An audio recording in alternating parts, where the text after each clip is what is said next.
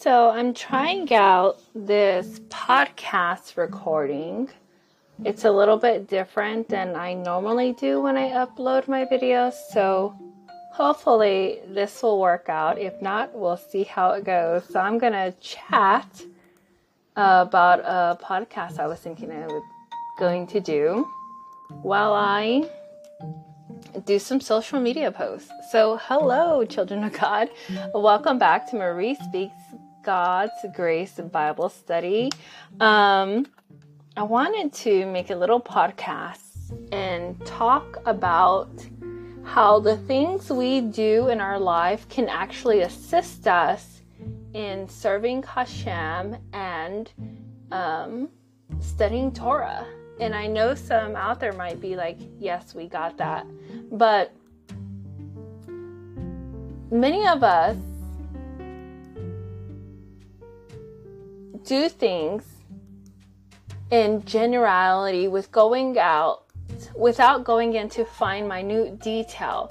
Unless it's something we are greatly passionate about. Like some of us are really into our cars let's be honest some of us are really good in organizing a pantry. Oh my goodness i see some of these videos and i'm like that must be nice to be so organized and well put together like that. My pantry uh, most certainly does not look that way.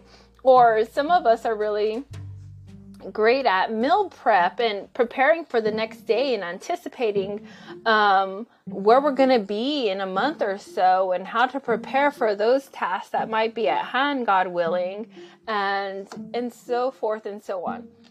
So the other day I was washing my vehicle, so if it rains soon, you're welcome.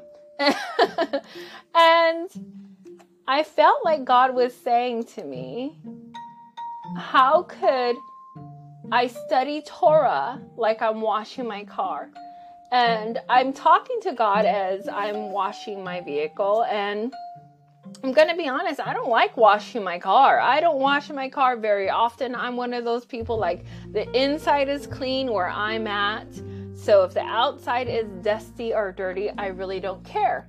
But it's the outside that people see, right? They see the appearance of our vehicles and most of the time, let's be honest, they'll judge us on what we're wearing, what we're driving, um, whether we have stains on our clothes or holes in our clothes, which apparently is still fashionable. Uh, I do pray that goes out of fashion. I never liked that style. But many individuals judge on what's on the outside, but some of us you know, we judge on what's in the inside. And we take those to, into our relationship with Hashem and our study of Torah. Many of us, you know, sad to say, are very shallow and superficial. And when we study Torah, we'll do it in a shallow and superficial way. We don't crave the depths of the spirituality of Torah. We don't look and dissect um, the words and the alphabet and the Hebrew alphabet and Jewish thought and Jewish lo- logic and mystical thought and mystical logic and and um, and then take that into applying all these teachings to our lives.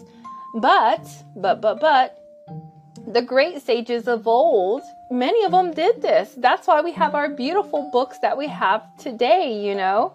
And so as I'm cleaning my vehicle, which, like I've gone over before, is not my thing. I rather do a lot of other things than clean the inside and outside of my vehicle.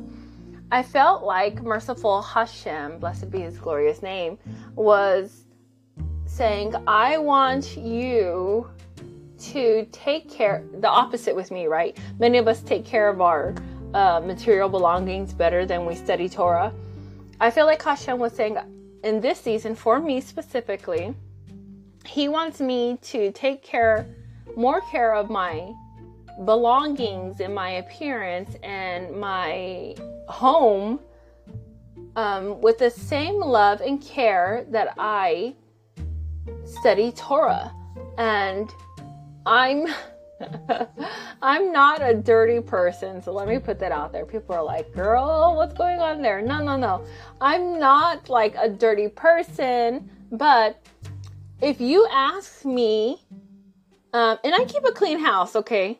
But if you ask me if I'd rather wash the dishes or study Torah, I'd rather study Torah. If I'd rather sweep and mop, I'd rather study Torah. If I'd rather do anything else, no. I'd rather be sitting, reading a book, and studying Torah. It isn't my prime goal um, to go and have conversations with people. I carry a book wherever I go because I'd rather be studying and searching and be involved in Torah.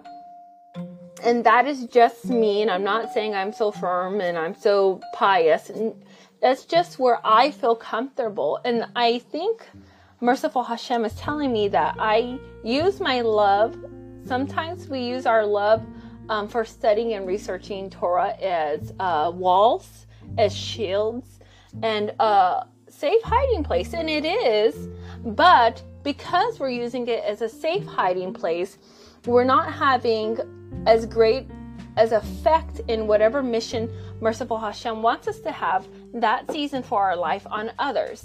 Um, and there was a story I was listening to, you know, because I was studying. Haha. um, there's this podcast I love listening to, and it's about Jewish history, and it's on Spotify. And he was talking about one of the sages, and forgive me, I don't remember the name, but he was saying there was this great tzaddik in a town, and he was so wonderful um, that even the town rabbi used to go to him for um, wisdom and knowledge and teachings and he would study Torah. He would only sleep two hours of the day. He would he wouldn't even eat. He would allow himself um, just an olive size of bread, which he would dunk in water, smash it together, and try to swallow it whole, so he wouldn't have any of the desires or any excuse me any of the pleasures of this world. He didn't want to experience. He didn't even really live with his wife and his children um, he lived kind of away from them because he didn't. He loved them. Um, they thought of him well, and they were very proud of him. But he didn't want to be involved in the matters of this world to a great extent and a great degree. He was just one of those individuals who were just like supernatural beyond belief. He had finished studying the Talmud by the time he was seven years old and the Mishnah and, and all these things. He was just amazing. He was like a scholar, I think, by the age um, of 12, and he could no longer be taught. In fact, teachers were going to him to learn and study Torah. Isn't that amazing? Anyhow, in his adult life, um, you know, there was this season, and he asked one of the rabbis or in the area to rebuke him, you know, as a way of of musar and and learning, you know, seeking thyself and seeking self improvement. And he was like, "Well, what can I atone for? You know, I'm searching for perfection in Hashem." So he asked one of the other rabbis, "You rebuke me, correct me, find fault in me, so I can further." Um, dive deeper into serving Hashem and Torah. And, you know, this was a great task. The rabbi felt overwhelmed that's being asked to do this for this great tzaddik. And um, later, this great tzaddik comes out just crying and pouring tears. And what is said is that that rabbi that was asked to rebuke the tzaddik said it's easy to be a great tzaddik when all you do is read and study and you lock yourself away and you're never around other individuals and around, you know, the people, the women who make the bread down, you know, the street who are and selling the fish and they're cussing like sailors, or you're never around at the courts, or you're never around um, helping the needy. All you do is literally study and you lock yourself away. But all the things you're studying for and you could be helping the community with, you aren't experiencing firsthand. You're experiencing it only through um, the words of the Torah. And so this great tzaddik is just crying, and he's like, You're absolutely right, you know? So uh, when I heard that story, I was like, Oh my goodness, is that what some of us do? Where we get to the point where we're so not only tunnel visioned, but we're living a tunnel visioned life And I'm not saying we should go out and do and live abomination lives. No, I'm, that's not what I'm saying at all. But merciful Hashem gave us this world to have beautiful experiences and in, and to enjoy company of others and good foods and good drinks and and good entertainments and you know um, nature and and beautiful animals and so on. And sometimes because of uh, wanting to be very close to Hashem, we miss the point of what it means to be truly close to Hashem, um, blessed be He, in a ton of uh, categories of our lives. So I believe um, it's about balance, and this is what Hashem wants us to have balance. And I believe this is what He's leading me to balance. And this is another reason why I wanted to have that goal about, you know, doing 30 hikes in in 30 days and being outdoors more and walking more and trying to have conversations with others, which I'm not very good at. I am admittedly socially awkward and like I said I'd rather be reading a book than talking to most people. And it's not an insult to most people. It's just I'm most people aren't interesting to me as Torah and Tanakh and spiritual studies. They're just not. Um, most people, I may enjoy their company in um, small, short spurts, and then I'm like, okay, great, this was good, this was nice. I want to go read and study. I'll see you later. I got, um, I don't know, some Humash I want to study, some Tehillims I want to read, you know, some. Um, some mythology I was questioning about. So I want to dive deep in research. That's that's just me. Um, so yeah. So while I'm washing my car, I believe Merciful Hashem says, "Okay, now as diligently, diligently, how you have been studying me and searching for me, I want you to do this in find a balance in living life." So I'm like, "Great."